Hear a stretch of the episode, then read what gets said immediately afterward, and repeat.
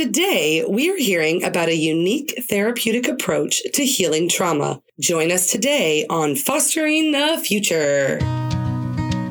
Welcome to the Fostering the Future podcast, a show about all things child welfare, dependency, adoption, and foster care.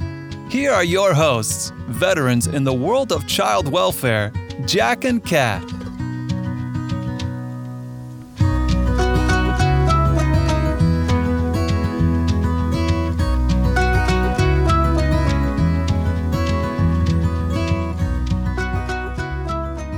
We believe that every human has incredible and equal value regardless of what side of the courtroom we sit on.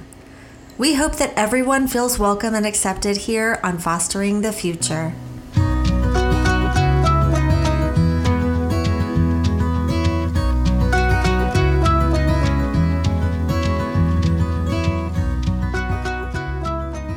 Make sure you follow us on Facebook or Instagram as Fostering the Future Podcast, or check us out on our website at fosteringthefuturepodcast.org.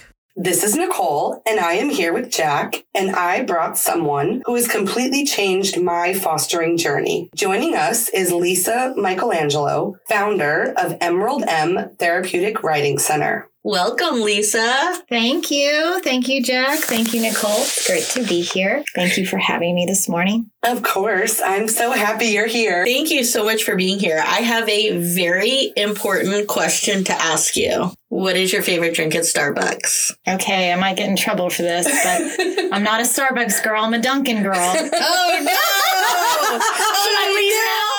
Should I leave now? That's okay. It, we'll just consider it a challenge to convert you. I'll take Okay, it. so- I'll start bringing Starbucks drinks to her. Yeah, there you go. So when you go to Dunkin', what's your drink? An iced mocha coffee with almond milk. Okay, so what, what do you think she should order at Starbucks? I mean, we could, The it's same like thing. the same thing. An iced mocha with almond milk. Yeah. Mhm. Is it because of where you live and like Starbucks is not as convenient? Yes, yes. We're very limited out there. I mean- the Yeah.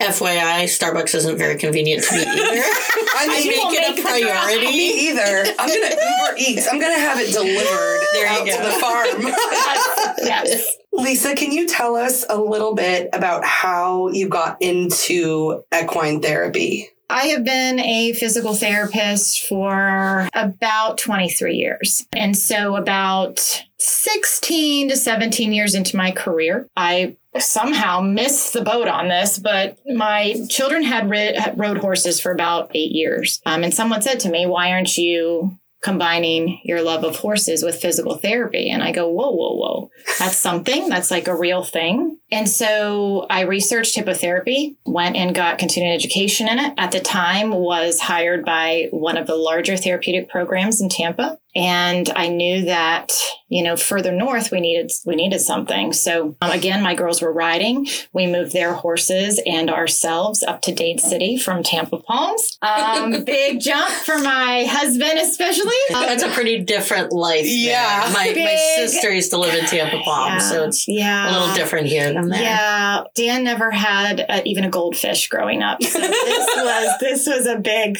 this is a big deal. Is that why I never see him actually in the farm area? Just well, sometimes you see him on the weekends on the tractor and things like that, Oh, but not during the week. Um, that is true. So yeah, so we moved up to Dade City, and at the same time, I was working in Tampa, and they supported me. I started building uh, the program in Dade City, and that's where it all began in 2014. and how long did you have that facility? Because that is different than where you are now. Correct. So in 2014, we started the program as a for profit entity. I was advised to do that. And quickly, you know, two years into it, we knew that wasn't going to fly. What we were able to charge people was far less than what it took us to run our program. Uh, horses, most of you will, you know, listening probably know they're quite expensive. right. Yeah. I've learned. Um, yeah. No matter whether I mean, because if not, wouldn't everybody just have a horse? I know, right? yeah. Then we realized about two years into it, I said, we're either going to fold or we got to change something. Then I changed the farm into a nonprofit organization. That then started really creating growth. In 2018, I looked at my husband and I said, You're not going to like this.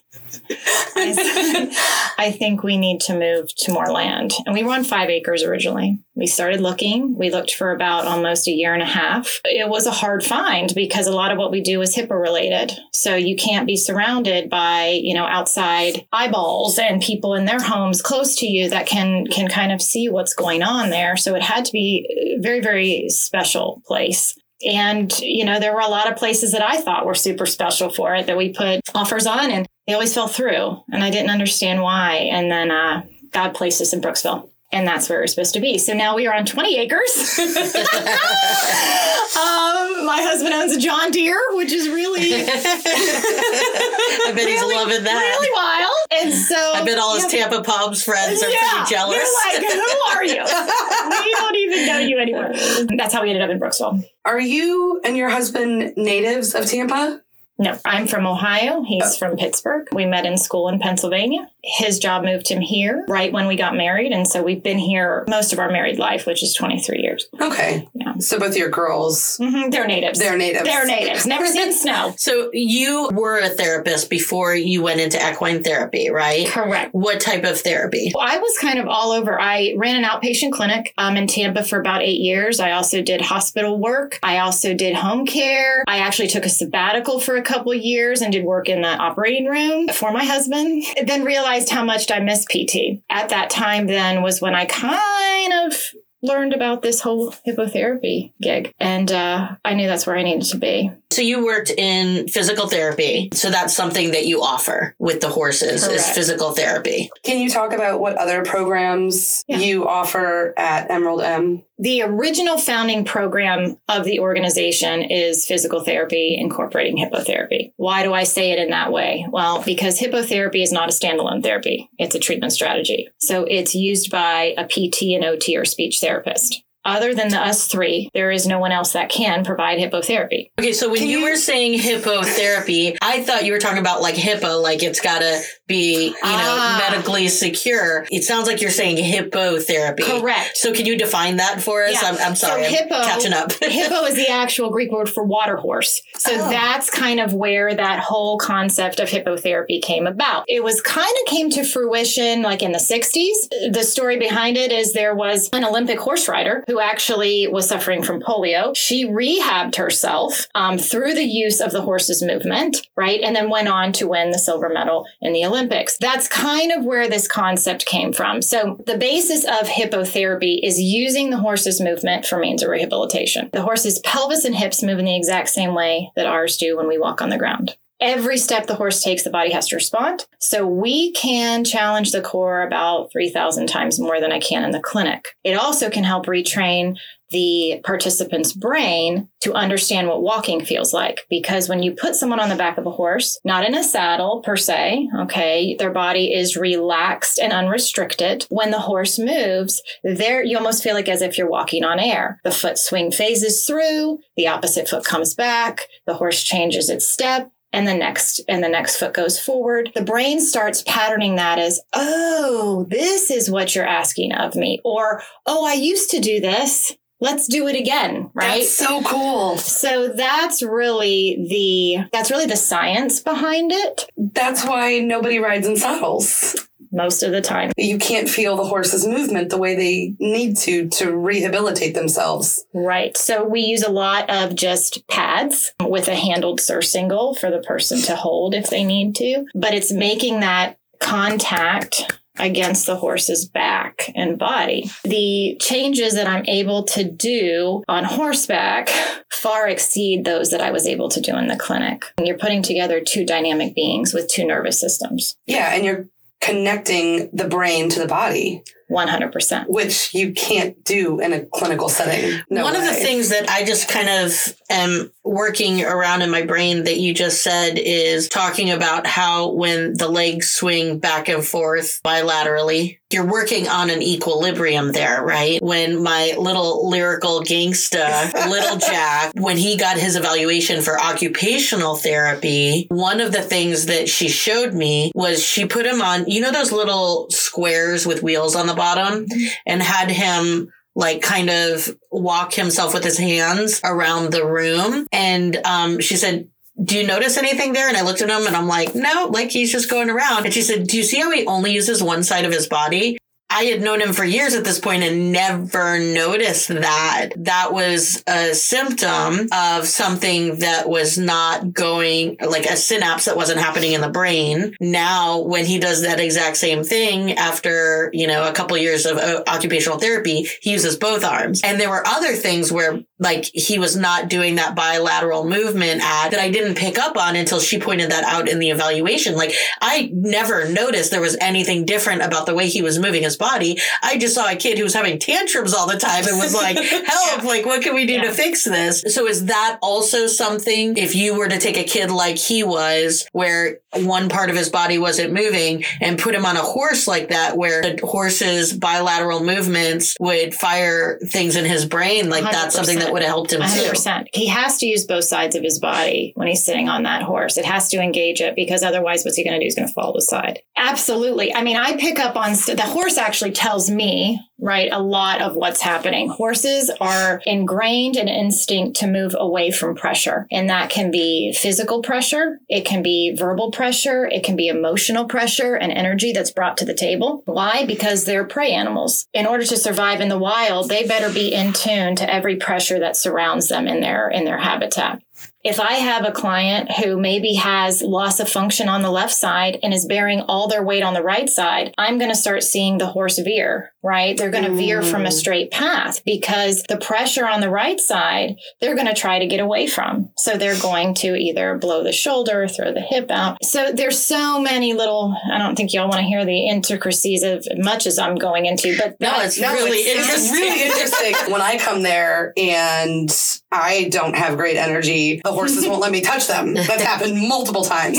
Now I have learned to lower my energy, come there with a peace of mind, and I can walk through the stalls and walk the property, and they will all come up to me. Yeah. But that yeah. took a long time. They, they really. and some awareness. Horses live in the present moment. They have to to survive in the wild, right? So if something happens, it happens and then it's over and we're back into the present moment. You know, a lot of our horses come from different backgrounds and different stories and different professions. And, you know, some have had some good stuff that's happened to them and some haven't. They are very in tune moment to moment what their environment brings to the table. And that includes us.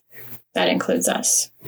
So you just talked a little bit about the horses and where they came from and things like that. Can you tell us a little bit about some of the horses? We have 11 um, on our property of all different shapes and sizes. Um, smallest is about 32 inches. No, probably even smaller than that. He's probably 28. And then they go up to Rambo, who's 15, three hands. All of them are schoolmasters. They have come from careers where they are extremely um, proficient in what they've done. So some of them come from a Western riding background, some come from a English riding background, various different training levels. And so most of them come as their second career. They've either kind of aged out of what they were doing or the person that had them doesn't really think they're useful anymore to them. Um, and for unfortunately, they come to us. And so um, their second careers, it's funny, their second careers are really, um, I think, their most impactful careers. Some come with history of trauma. Um, some come with abandonment issues that they've experienced in the past. Some come from food deprivation. It just is a variety, variety of, of different things that help us relate them to the to the children and participants. In our world, with kids that are in care or adopted out of care, can relate to abandonment or neglect or food deprivation or all those other things that the horses may have experienced. Well, and, and the really crazy piece, and until I started working with you, Nicole, and, and your children, did I really start bringing all this together. It's wild. I don't know why I'm late to the party, I guess. But horses are very transient pets. They are expensive. People get them as a pipe dream. They are bought for a purpose and a job that maybe no one asked them if they wanted to do that job, if they were going to be good at that job, they might get an unexpected injury and they're discarded. I don't even know if I've ever met a horse that was born to the same person that it died with. They are very, very transient and they're put in hands of new people every time they're moved to someplace else, mm. right? Some of those people can be good and some of those people can be very damaged or, or hurtful. Horses have very similar layers of their onion, just as our children do our adults do, we do, based off their transient journeys when you're riding a horse, similar to like another person, where if you're laying with another person, your heartbeats can match up, that your heartbeat can match up with the horse when you're riding You're it. Exactly That's right. so cool. So, in talking about when we when I had mentioned about comparing two nervous systems and putting two nervous systems together, you're right. Every neural pathway in our body starts syncing with their neural pathways. Deep breathing. It's it's very common that when it, when we get a participant on for the very first time, they're holding their breath, right? They don't even know they are. And so as soon as I ask them to take a huge deep breath in and expel it, you'll hear the horse do the same thing out of his nostrils. It is quite incredible. You're exactly right. How those two nervous systems start feeding off of each other How quickly does that happen?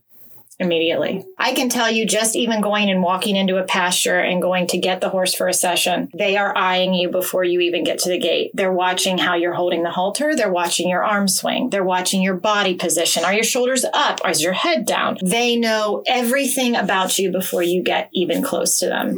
They don't lie. like toddlers.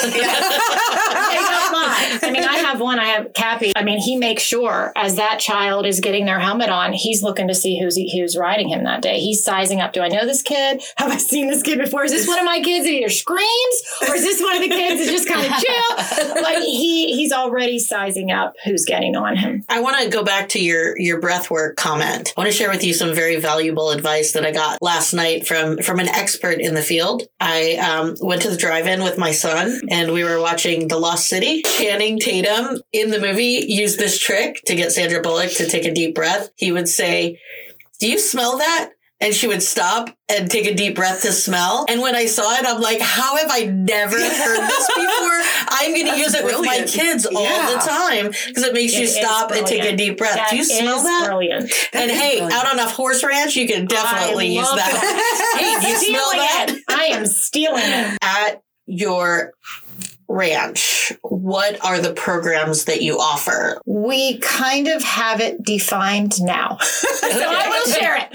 Um, however, what my definition is and what I define things as is maybe not what God has planned for me in the next few months. So we might change again. So we offer physical therapy incorporating hippotherapy. That's number one. Number two, we also um, offer therapeutic or adaptive riding. So, what is therapeutic adaptive riding? That is teaching someone with a disability horsemanship skills or how to ride safely. I believe that to provide that service, even though the person has a disability, they have to have the cognizance for the safety piece of it. If not, then I tend to defer them more towards the hippotherapy because it gets a little more medically involved at that point. Thirdly, we offer what is called our PEACE program. That stands for Powerful Equine Assisted Counseling Experience. What I have tweaked that program to be, especially since working with children in foster care, it is a comprehensive program. It is a, I'm going to call it a mind, body, spirit program. That is where our social workers come into play. That is where our child development specialist comes into play from an educational standpoint. And then our equine specialists, as well as myself if needed. We know that the body does not work independently of itself. I mean, I was seeing this way back in outpatient. People coming in with pain, but a lot of the pain was coming from what was emotionally going on within their heads. What we've created is a program that taps into everything. It taps into the emotional, the behavioral, the physical, the educational, um, because it all goes together. It all goes together. And what is that program called? the peace program. The Peace Program. It services our military veterans. It services any of our children that come to us with emotional behavioral issues. It So- services Every kid in foster care. yes, and even outside. It also services our foster care program and it also services our children with cancer program and their siblings. A lot of times, and even in children with special needs, the siblings are kind of lost over here. Right? They're going to therapies with their brother and sister. They're tagging along all the time. They're being told to sit the doctor's appointment while things are going on. People forget about them. We also, that's, that's an emotional thing as well. Um, we kind of witnessed this firsthand in 2020 young girl, she was six at the time, came to the farm with DIPG, which is a very, very aggressive form of terminal brain cancer. Some kids have lasted 30 days, some kids last a year. Um, and so this was really the first time that I had been presented with a participant that I couldn't fix or heal. As a PT, that's that's against our, our mission, right? she started with us in October of 2020. Her and her sister, actually, her older sister. We lost her at uh, July of 2021. And I walked that journey with the family. I walked that journey from when she couldn't come to the farm anymore, and we took horses to her house. Oh, wow. I then um, walked the journey after we couldn't even leave the bed or the couch, and I came every week. Sometimes twice a week, just for uh, palliative care. And I was there at the bedside the day before she passed. I saw the dynamics firsthand um, of, of everyone impacted. And it's a very, very close family. So we're talking cousins and aunts and uncles. And this child changed my world and the world of the farm. And so, in her honor, we are building um, an equine assisted learning center for our children, all these children with trauma, our cancer children, children with cancer, our um, children in foster care, in conjunction with the activities we do on the horse for our children with trauma or our adults with trauma. There also needs to be a private area, a private space that is non threatening, is safe, that there can be private conversation also alongside with the parents too. We also have to have a lot of private conversations with the parents too. Right now, working out of the barn, we're using a tack room as a counseling little room. We're using so oh. so HIPAA's really hard to work in a barn. Yeah.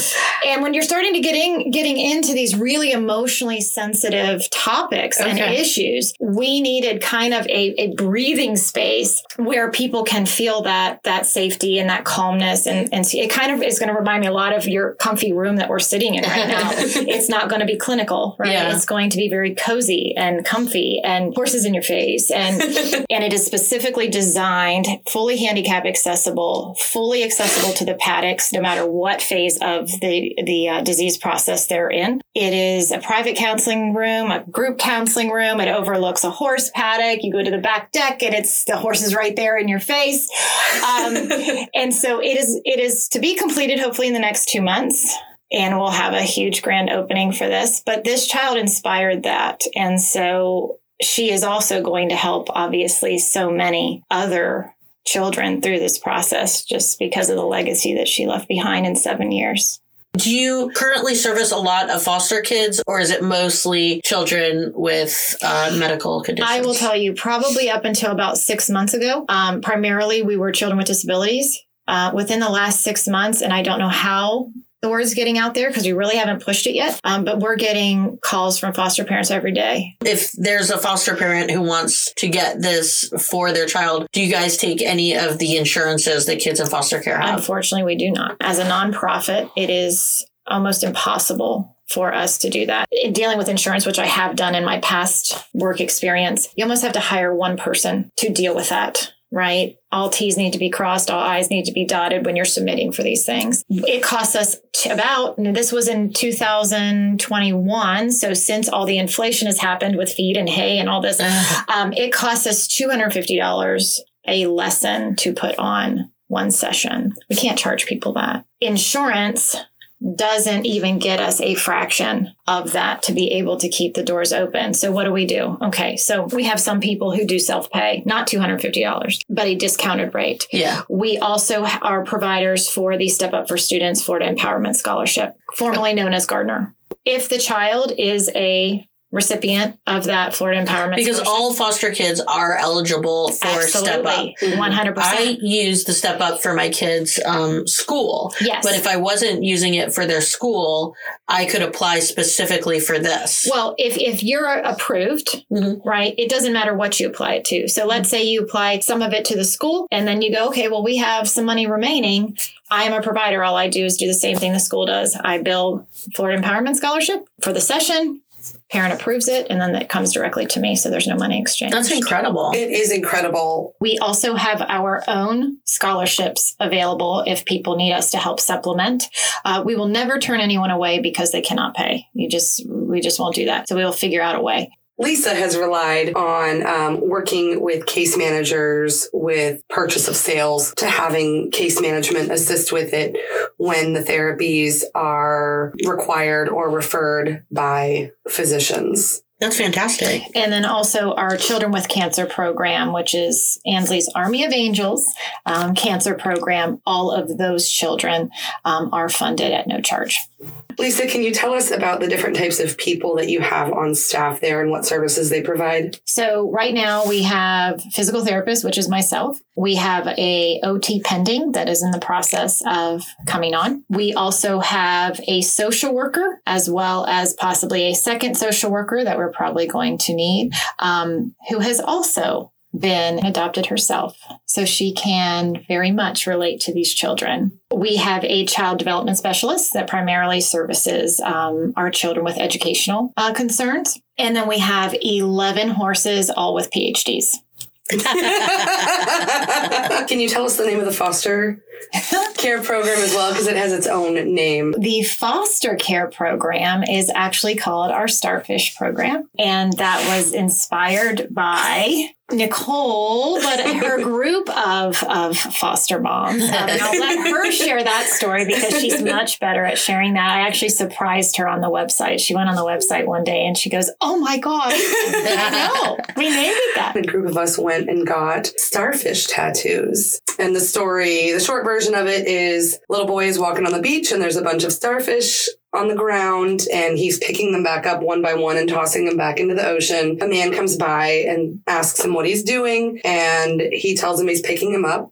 The man says, You can't save them all. He picks up a starfish, he throws it in the ocean, looks at the man and says, Well, I saved that one. Inspired by red. Inspired by red. That's right. so I, it felt very full circle. That's really uh, cool. When I looked on the website and saw that that was the name of it. Lisa, can you talk about some of the families that you serve? With our children with disabilities, primarily the work is done between myself and that child. Um, I will give, you know, things for the parents to maybe do a little bit at home to kind of help us progress a little more and, and, and more of that kind of traditional physical therapy relationship that you might see. However, I have had kids that have started with me from probably like the age of three and they are now 10 and 11. And I'm like, wait a minute, wait a minute, what's happening? And as they're getting older, so am I yeah, but they um, they tend to stay because even though um, even though they've been with me for five years, we're still seeing progress.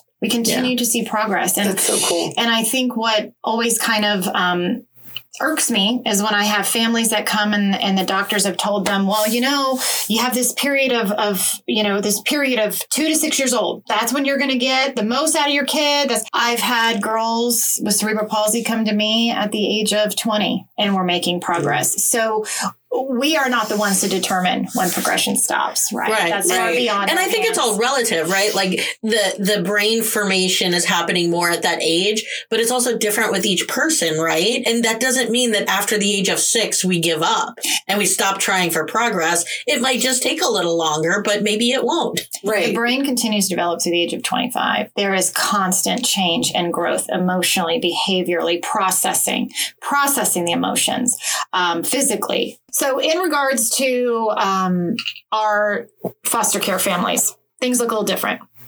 So, typically, we prefer to have children in foster care with that are in the home that they are placed with for potential adoption. Okay, that is ideally the scenario that we like to see. Why? Because there isn't layers, more layers of trauma coming in and coming out as much. Um, and also, we can then work with the parents as well to really start creating the big picture. So, work is done um, differently with our children and our families in foster care. We might start with the child. We might pull in mom or dad or both, depending on if we need to do that for some attachment work. A lot of my families will be texting me the day before saying, There's a 911, this is what you need to address. you know, and totally so me. we derail. and what we think we're going to work on is not. Um, we will plan hours outside of each session for each child because it is not a cookie cutter method. It is not a, a module protocol. It is nothing like that. They come to us. We talk about the immediate needs. We start creating activities that focus on those immediate needs.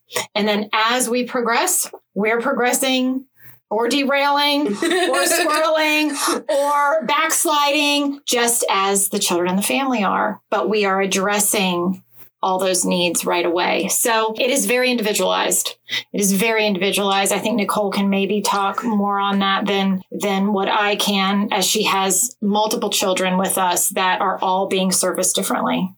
Yeah, Nicole, actually if you could share a little about your experience there and how it has made a change in your family's life. I found Emerald M when a layer of trauma was revealed regarding one of my kids. I found Emerald M. I called several equine facilities, but Lisa just spoke to me in a way that was so different than the others. And I just felt connected to her. So we went and toured her farm and we have gone back once or twice a week ever since. There has been such a huge change in my kiddo and frankly in myself because she just said it's not just about working with the kids. I think I've said it on the podcast before. I see a therapist weekly and in addition to my own therapist, I also work with Lisa and her team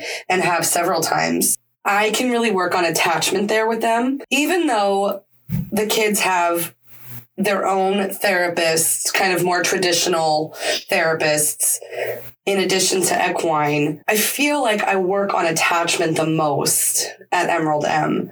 Um, she comes up with the coolest activities. I got to paint on a horse a few weeks ago. My daughter had to instruct me on how to groom a horse, which was super cool and also really hard for me because I like to be in control of things. and so to have my little one kind of teaching me, I was very anxious at first, but by the end of it, I was, it was great. It has changed my entire world. Not just because they go and they work with these horses, but Lisa and her team, I can text any of them. They always respond. They're incredibly responsive and they're not just servicing my kids. Frankly, they're like working with me. I've personally had equine sessions with Lisa and her team and they have been life changing for me. You originally started going there because of level of trauma, you said. Yes. That was revealed from some of the kids um, in your home. And how has that changed since being there?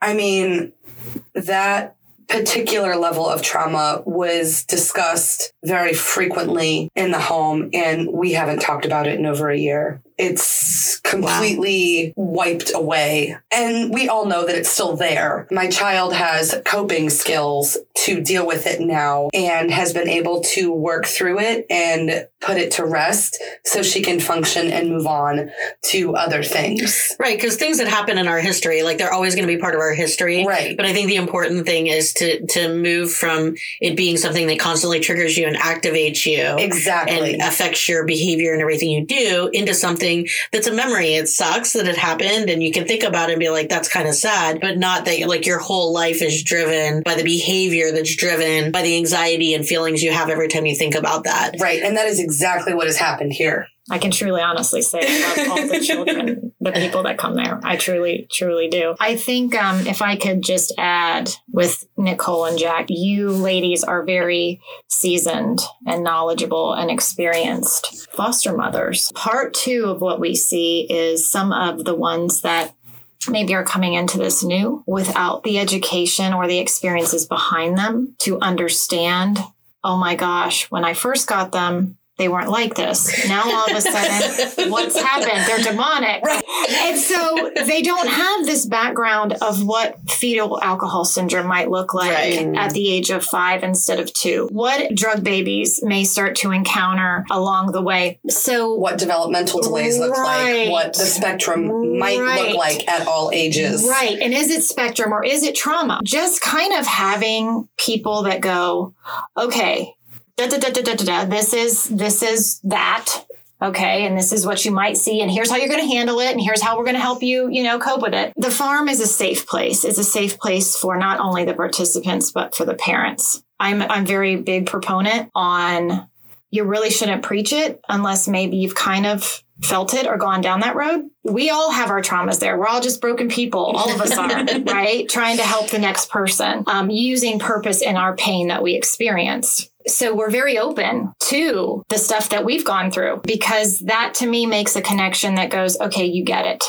You're not just preaching from your pulpit Right, and telling me definitely, this is what I should do. And and and I may go on a limb saying this, but you know, our staff is combined with young people who have had, you know, suicide ideation to professionals of us who have had horrible things happen in our lives, who we've lost people to suicide, we've had broken marriages, we've been adopted. And so we all come from places of our own trauma that we've worked through. We kind of open that door for a non-judgmental, um, safe place for for parents too. I completely agree. One of the first questions I asked Lisa on the phone was, So, do I need to be there for these sessions or can I like go run? And she was like, No, that's great. You can go, you can run. I think I did that maybe four times. Why would you want to do anything but hang out with horses? Like, I literally had no idea. And I went there and I was like, this is one hour for me. I can go run. I did that a couple of times and it was very short lived. Now there's Adirondack chairs and rocking chairs that are on the. Okay, I'm coming with you next week. Stop. Yeah.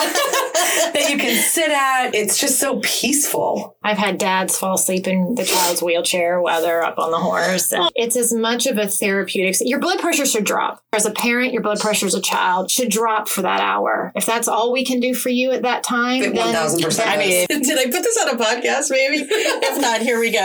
Um, I had to have a root canal uh, a couple months ago. You know, I was like, ah, so expensive. I Got to sit in the chair, keep my mouth open, blah blah blah. And then I sat down and realized, wait, this is the first time I'm sitting down. I gotta get a root and, canal. and nobody's like bugging me for a whole hour. I was so excited, and that's when it hit me. Like this is my relaxation time this week. So I sat there with my mouth open while they drilled down my mouth, and realized that that was my like me time. we won't drill your mouth. So- you can come and not have your mouth So drilled listen. and still have. I wanted to ask if you had any like funny stories of things that have happened out on the ranch. So we have a young lady uh, with cerebral palsy. Tiny little thing. And, you know, in the very beginning of her process, her legs would get so, so heavy into extensor tone that they would fasciculate. We'd have to get off, take a break, put her back on. Well, one day she was sitting up on that horse and I said, just see what happens if you just try to squeeze your legs and see if you can ask the horse to go. Just tap him with your heels. Now she's like around 18 at this time. And she did it. And Rambo looks back at her, turns his head to her foot, like, oh my gosh, you just did it. So then, you know, the tears come. But literally, he turned around. It's like- He was like, when did you learn this? And it was, yeah, it's definitely, she I- still talks talks about it to this day. Oh that's awesome. gosh. I love how horses like respond and like the connection that you have do. with them. Not even riding them, just being No. with them. And most of our work, and that's a good point too, Jack, most of our work that is done from an emotional behavioral perspective is done on the ground with a horse, right? It's a lot easier for a child to look a horse in the face than it is to look me, to look you, to look you in the face, Yeah. right? They're non judgmental. They're not going to give us weird. I mean, are they not judgmental? I, I've met some judgy ones. Yeah, very good reason. Um, you know what I tell people? I say, horses don't forget what has happened to them, but they can learn to forgive. And isn't that a message that might be kind of amazing for us to be able to bring into the lives of the children with trauma? We use that as a really big platform. A lot of the work we do with some of the teens who have been through group home to this home to that home is what does it look like if you never receive the validation from your biological parents that they harmed you or they gave you away or you know what does that look like we have to we have to heal that we may not forget but there is a point where we can move to forgiveness and what does forgiveness really look like what does it really mean and the horses have obviously taught me a lot too as you can tell um, i didn't learn that stuff in pt school they really have have opened my eyes um, and they call me out every day which is great sometimes great sometimes not but um, and And I've learned what it looks like to live in the present. Control, that's what I've learned. Control, control, control my life. You know, until some trauma happened in my life that I had no control over. Mhm. And then all of a sudden it, it became very different. I've grown from that. It's this multifaceted, incredible dynamic. There are times when we'll have kids or participants, older participants, write letters to kind of heal a piece of them that it may need healed with a person. And we'll go and bury it in the horse poop. you know how many letters I have buried in piles of horse poop on my property? Oh my god. But it's a really great metaphorical experience. It's life changing. It's life changing. And I tell the parents, I'm like, please don't take pictures of this. They're going to see child labor. Kids are digging in horse poop. This would not be good. But it is. It, it really, a lot of it is metaphorical work that is done. I've also worked with a nonprofit, and over the past couple years, we've definitely seen how difficult it is to come up with funding. You know, we all see we go to the grocery store and like milk is twice as expensive. All of our resources are going up in price, so people have less money because they're spending it on the resources. And also, a lot of people's jobs have either slowed down, they're giving them less hours. That being said, there's less money available for people to use and to donate. The nonprofit I've worked with, we've definitely seen a major downswing in funding. Horses are expensive. Like, how is this getting paid for? Yeah. Do you have like grants? What are the sources of your funding? So our operating budget right now is about 200,000 for the year. My physical therapy services are donated to the farm. I take a Which means you work for free. I do from a physical therapy standpoint. As an Yeah. executive director, I accept $18,000 a year because we have to show something. If, if one day I need to be replaced, there has to be accountability for that. But my physical therapy services are donated. Our staff works for a very small, small amount of money. Yeah. They do it because they love it. They, they are passionate about it. So the bulk of our expenses are exactly what you just said. Hay, feed, Yeah. vet bills, maintenance to the facility. This building that we, um, for Ansley's Army of Angels, we started this funding in September. And Ansley had her hand in it, I can tell you that, along with, with God up there. But we raised $115,000 in four months to build this.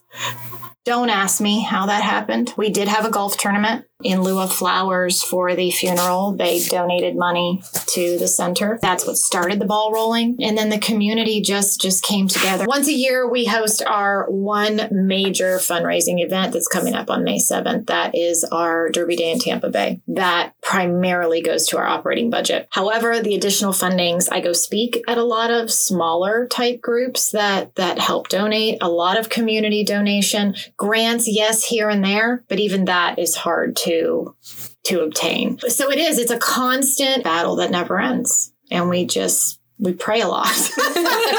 God seems to bring it. There have been many days that I thought it was going to be over. Then a check shows up and you're like, okay, I'll stick it out. It's been a real interesting thing to navigate over the past seven years, but we're, we're still getting it. We're, we're still working through it. So you do a der- Derby Day in Yes, Tampa. right. That's coming up. It'll be at Raymond James Stadium this year. Oh wow! We're I really know. stepping it up. We're praying hard for that one too. um, and so that will be yes on May seventh, the actual day of the Kentucky Derby. So the whole event is based around that race. Oh wow! Um, it's super fun. Everyone comes in their hats and their fancy suits. And then, of course, you know, we do a presentation letting the world know about our mission. I think one of the cool things is there's like a is it a dapper Yep, man? Dapper Derby Man contest Dappy and Derby a ladies' hat contest. Yeah, Yeah, yeah. yeah. it's a There's fun. It's a fun day. A live auction. Yes, silent auction. Silent auction. Um, so it like what are the hours? Like, tell me what this looks like. so the Derby event starts at four, Yeah. um, and it goes till about eight or nine. It's a big party. Is it some- like a dinner? Like Yep, are people sitting buffet- down? Yep, there's a buffet dinner.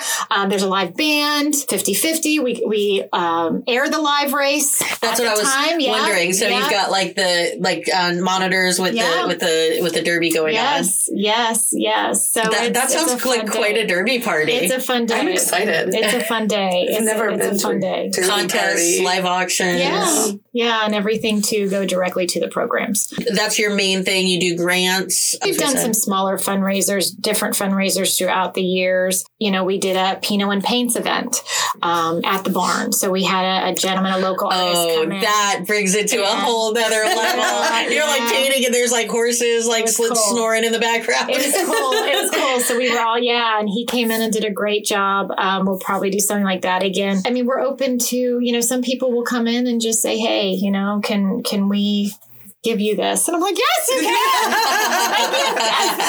um, so it is. It's a variety of different ways. Um, I would say though, it's taken a good amount of time for us to finally get our name out there where people recognize. Oh, and yeah, I've heard of them. So we're, we're getting Speaking there. of your name, getting your name out there, where did Emerald M come from? Yeah. So the M is just for my last name. So that's not super exciting. The emerald gemstone, the meaning of the emerald gemstone is hope, renewal, and growth. So our mission is just that hope, renewal, and growth. We bring uh, hope into the lives of the people that we serve, which then facilitates a renewed sense of self and then pushes them to growth. So that's that's where that came from. What is your hope for Emerald M's future? I love that question because I've received that question over the years, and I used to have this whole beautifully crafted answer. This is where I'm headed. This was Lisa's control. And funny because that really wasn't how things ever worked out. My plan is unknown. I'll be honest with you. I don't direct that plan. There is someone higher than me that directs that plan and I just try to carry it out. So if you would have asked me six months ago if I was developing an entire foster program, I would not have told you that. It's all kind of based on those individuals that come through our gates. That's how we determine where we're headed. So you've learned a lot about kids in care and foster care. What would be one word that you would use to describe foster care? You know, I, I, I've thought about this before, and I I am a person that tries to go on a strength based avenue and a positive avenue, but I'm not sure I can do that with this question. So I guess the word I'm going to use is broken. It's devastatingly broken. I mean, I think that applies to a lot of aspects of it. Like Yeah. the kids are broken, everybody involved is broken, the system's broken. Yeah. Like I meet wonderful you. women like you though, and it, it it it changes it, and I don't want it to come across that way. If I'm looking at it from the system and, and what's happening there with these children, and and what people forget is every time a child is placed somewhere else, that's another layer to their onion of trauma. It's another Yeah. level of trauma. It's more brain damage because trauma causes brain damage. So you move a kid from one home to another. I always thought, oh my gosh, if a, if a baby is is adopted at the you know two weeks, they're gonna they're not they're gonna be great. No, they're, never gonna they're have- not. They're not great. They're not. And there's trauma there. There's loss there. There's there. still abandonment Yes. issues. Mhm. There's still attachment issues. There's still Yep. that as they grow and they process it differently, that psychological piece of, oh my gosh, I was given away. That whole world was opened up to me. I don't think people realize as the children grow and hit different levels of maturity, they're reprocessing yes. those they go through cycles of trauma triggering. Yes. Hundred percent. Well, Well, and I think the yes. other piece of that, which working with the children in foster care has taught me, which I've actually applied to my two daughters. Now they're 21 and 18. However, parenting styles cannot be the same across every child. Right. And that is something that wow lisa you're 47 now you actually realized with your own daughters like i tried to parent them the same way and they're two totally different children But it right? takes time to figure that out. You For those of us who go through 20 kids a year, Yeah. like, it comes a little quicker. Yeah. You know? When the traumas are extreme, like it's more obvious that this, there are some of my kids that if I treated them the way I treated the other kids, they would be absolutely off the wall. Absolutely. That's difficult for the kids to understand though, because they want everything to be equal. It's so difficult for the kids to understand. And I'll say that from my own perspective, being raised in a traditional home with mom and dad around, we were raised the same, but different because we were two different human beings who had two different needs. I remember saying, that's not fair. Why Yeah. is it this way for him Yeah, and not I for get me? the like. Uh, you would yell at me so bad for that, and it's like I can't yell at him Yes. Right. because he shuts down. Yes. he Right. goes inside of himself, and it'll take forever to get him out. We need to let him cool down, and then I will have a conversation. There will be a punishment. Yes. it will be different. But as a kid, you do You don't understand understand, that. Right. Yeah. Yeah. I did not understand that Right. until I was I was like an adult. well, what I what I try Before and I tell my kids understood all the that. time is that equal isn't fair. Equal Yeah. isn't always fair. Correct. Yeah. So we've talked quite a bit about trauma, secondary trauma, and how like those of us who are working with kids with trauma are affected. And especially if we have our own traumas, that can be very triggering. In your work where you're dealing with all of these different kids all the time, how do you manage that trauma that comes into your world? Like what is your self-care? You know what? It's interesting because we've developed this really cool um, staff who we all kind of, and I'm going to use the word therapize. I just think that's a funny word, but I think I've used it before. It's good. It's a real it. word. It's a real word. Um, we all kind of therapize each other. Right. When someone is melting down or someone is struggling, we're there to step in and and, and help them. Right. Our, our staff, we take care of ourselves first um, because I know that unless you are healthy and you are stable and you are not who's stable, I don't know that um, we can't really go out and service anyone else. So Right. I'm a big proponent of of that. So it was funny because two days ago, three days ago, we did we did actually a horse handling class with just our staff and our horses, and I had posted it on I Facebook. I saw that on social media. And I looked at the girls and I said, why aren't we doing this all the time? Like, we never get to sit here with them and experience them and love on them. And we're always racing to the next. We need this. We need this. We need to be with these guys and let them help us too. And that was kind of like a aha moment after seven years. And so we take care of each other. Me from a personal space, my family is that for me. What is one positive change that you would like to see in foster care? One, Yes, just, just the one most important one. There's a lot, but um, if I have to narrow it down to one, I would say stability. Stability for these kids. More stability. Yes. You know, not being bounced around from place to place to place to place. what do you think communities could do to prevent more kids from needing to come into care? Education, education, education, education. I have gotten a lot of education in the last six months, and not from necessarily reading it in books. I find education is most valuable from personal experience. So these children and their parents, you included, Nicole, have taught me a tremendous amount.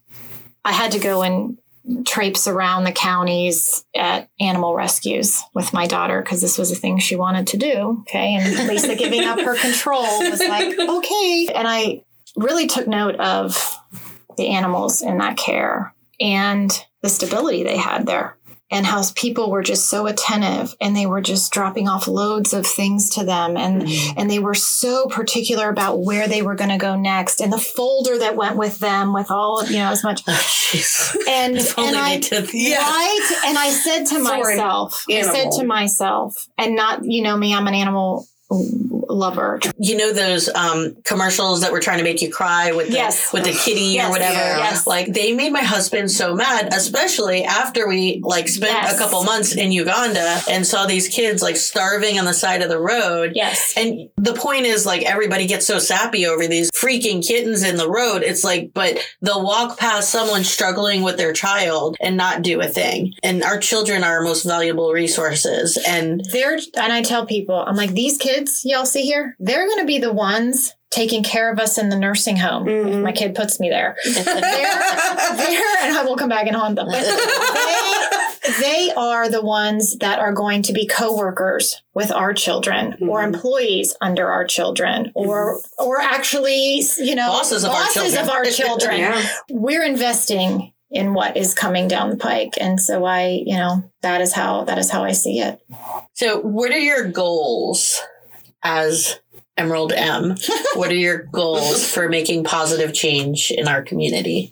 Just try and keep helping one at a time. Starfish. Starfish. Yeah. if I look at it beyond that, Jack, um, my anxiety wouldn't handle that. Yeah. So I have to live in the present and I have to say, okay, who's the next one pulling up in the parking lot? That's who I'm taking care of today. Yeah. It's a good way to look at it. It's the only way you can look And at I it. And I think Judge Tepper was talking about that a lot too. Yes, I think. Don't she be was. impressed. That took me a long time to figure out. I'm still struggling with it. Listen, I am so, so grateful that you came and sat down with us today. yeah, thank you for joining us. Yeah. I so enjoyed every minute of it. Thank you so much for joining us today. Make sure you subscribe and follow us on social. We hope that you join us again next time and keep on fostering the future.